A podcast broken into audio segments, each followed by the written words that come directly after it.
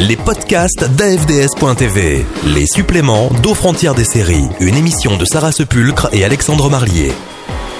Série web, Héloïse Rouard.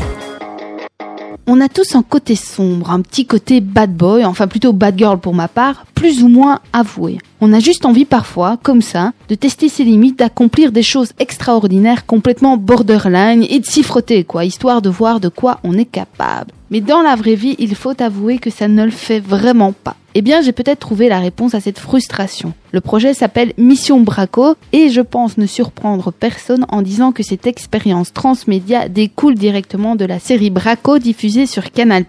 Mais Mission Braco, c'est autre chose que ça, c'est plus que ça. Lancée avec la deuxième saison de la série en novembre 2011, cette expérience interactive vous plonge dans le monde de la bande à Kaplan et pendant les cinq semaines qui ont suivi ce lancement, le fan de la série a pu en quelque sorte intégrer l'intrigue. C'est simple, entre chaque diffusion d'épisodes, l'aventure se continuait sur le web. Il fallait alors gagner la confiance du groupe Kaplan et faire tout pour réussir les missions qu'il vous avait confiées. Et ce qui est plutôt amusant quand vous vous faites contacter sur votre smartphone par le héros de la série en vous disant de rechercher des renseignements, déjouer des pièges, infiltrer, bref, so exciting. Mais la question que je me suis posée après avoir pris connaissance de cette joyeuse petite expérience, c'est est-ce que ça fait vraiment avancer le schmilblick? Je veux dire par là, est-ce que je fais évoluer l'histoire de Braco, la série, grâce à mon intervention dans Mission Braco, le projet interactif? La réponse est pas vraiment. Mission Braco est bien un projet interactif, mais jusqu'à un certain point.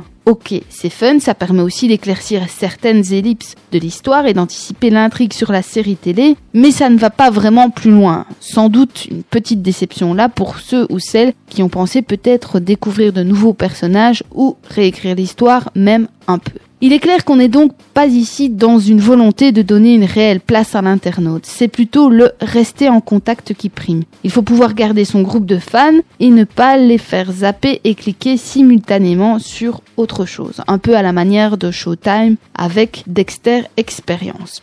Avec Mission Braco, Canal Plus a donc décidé d'investir les lieux pour ne pas passer à côté de ce virage dans le monde de consommation des productions médiatiques où se développe très fortement le multi-écran et la multi-consommation de manière simultanée avec un niveau d'exigence de plus en plus grand. Internet ne doit plus être le parent pauvre et être considéré et utilisé comme une simple vitrine de ce qui se trouve dans la série, mais bien comme un lieu où les fans échangent, trouvent des réponses et peuvent y mettre leur touche personnelle. Ok, Canal Plus a maintenant intégré le mécanisme et rentré dans la danse. Il ne reste plus qu'à laisser davantage de place à l'internaute et de rendre tout son sens au mot interactivité et le tour sera sans doute joué.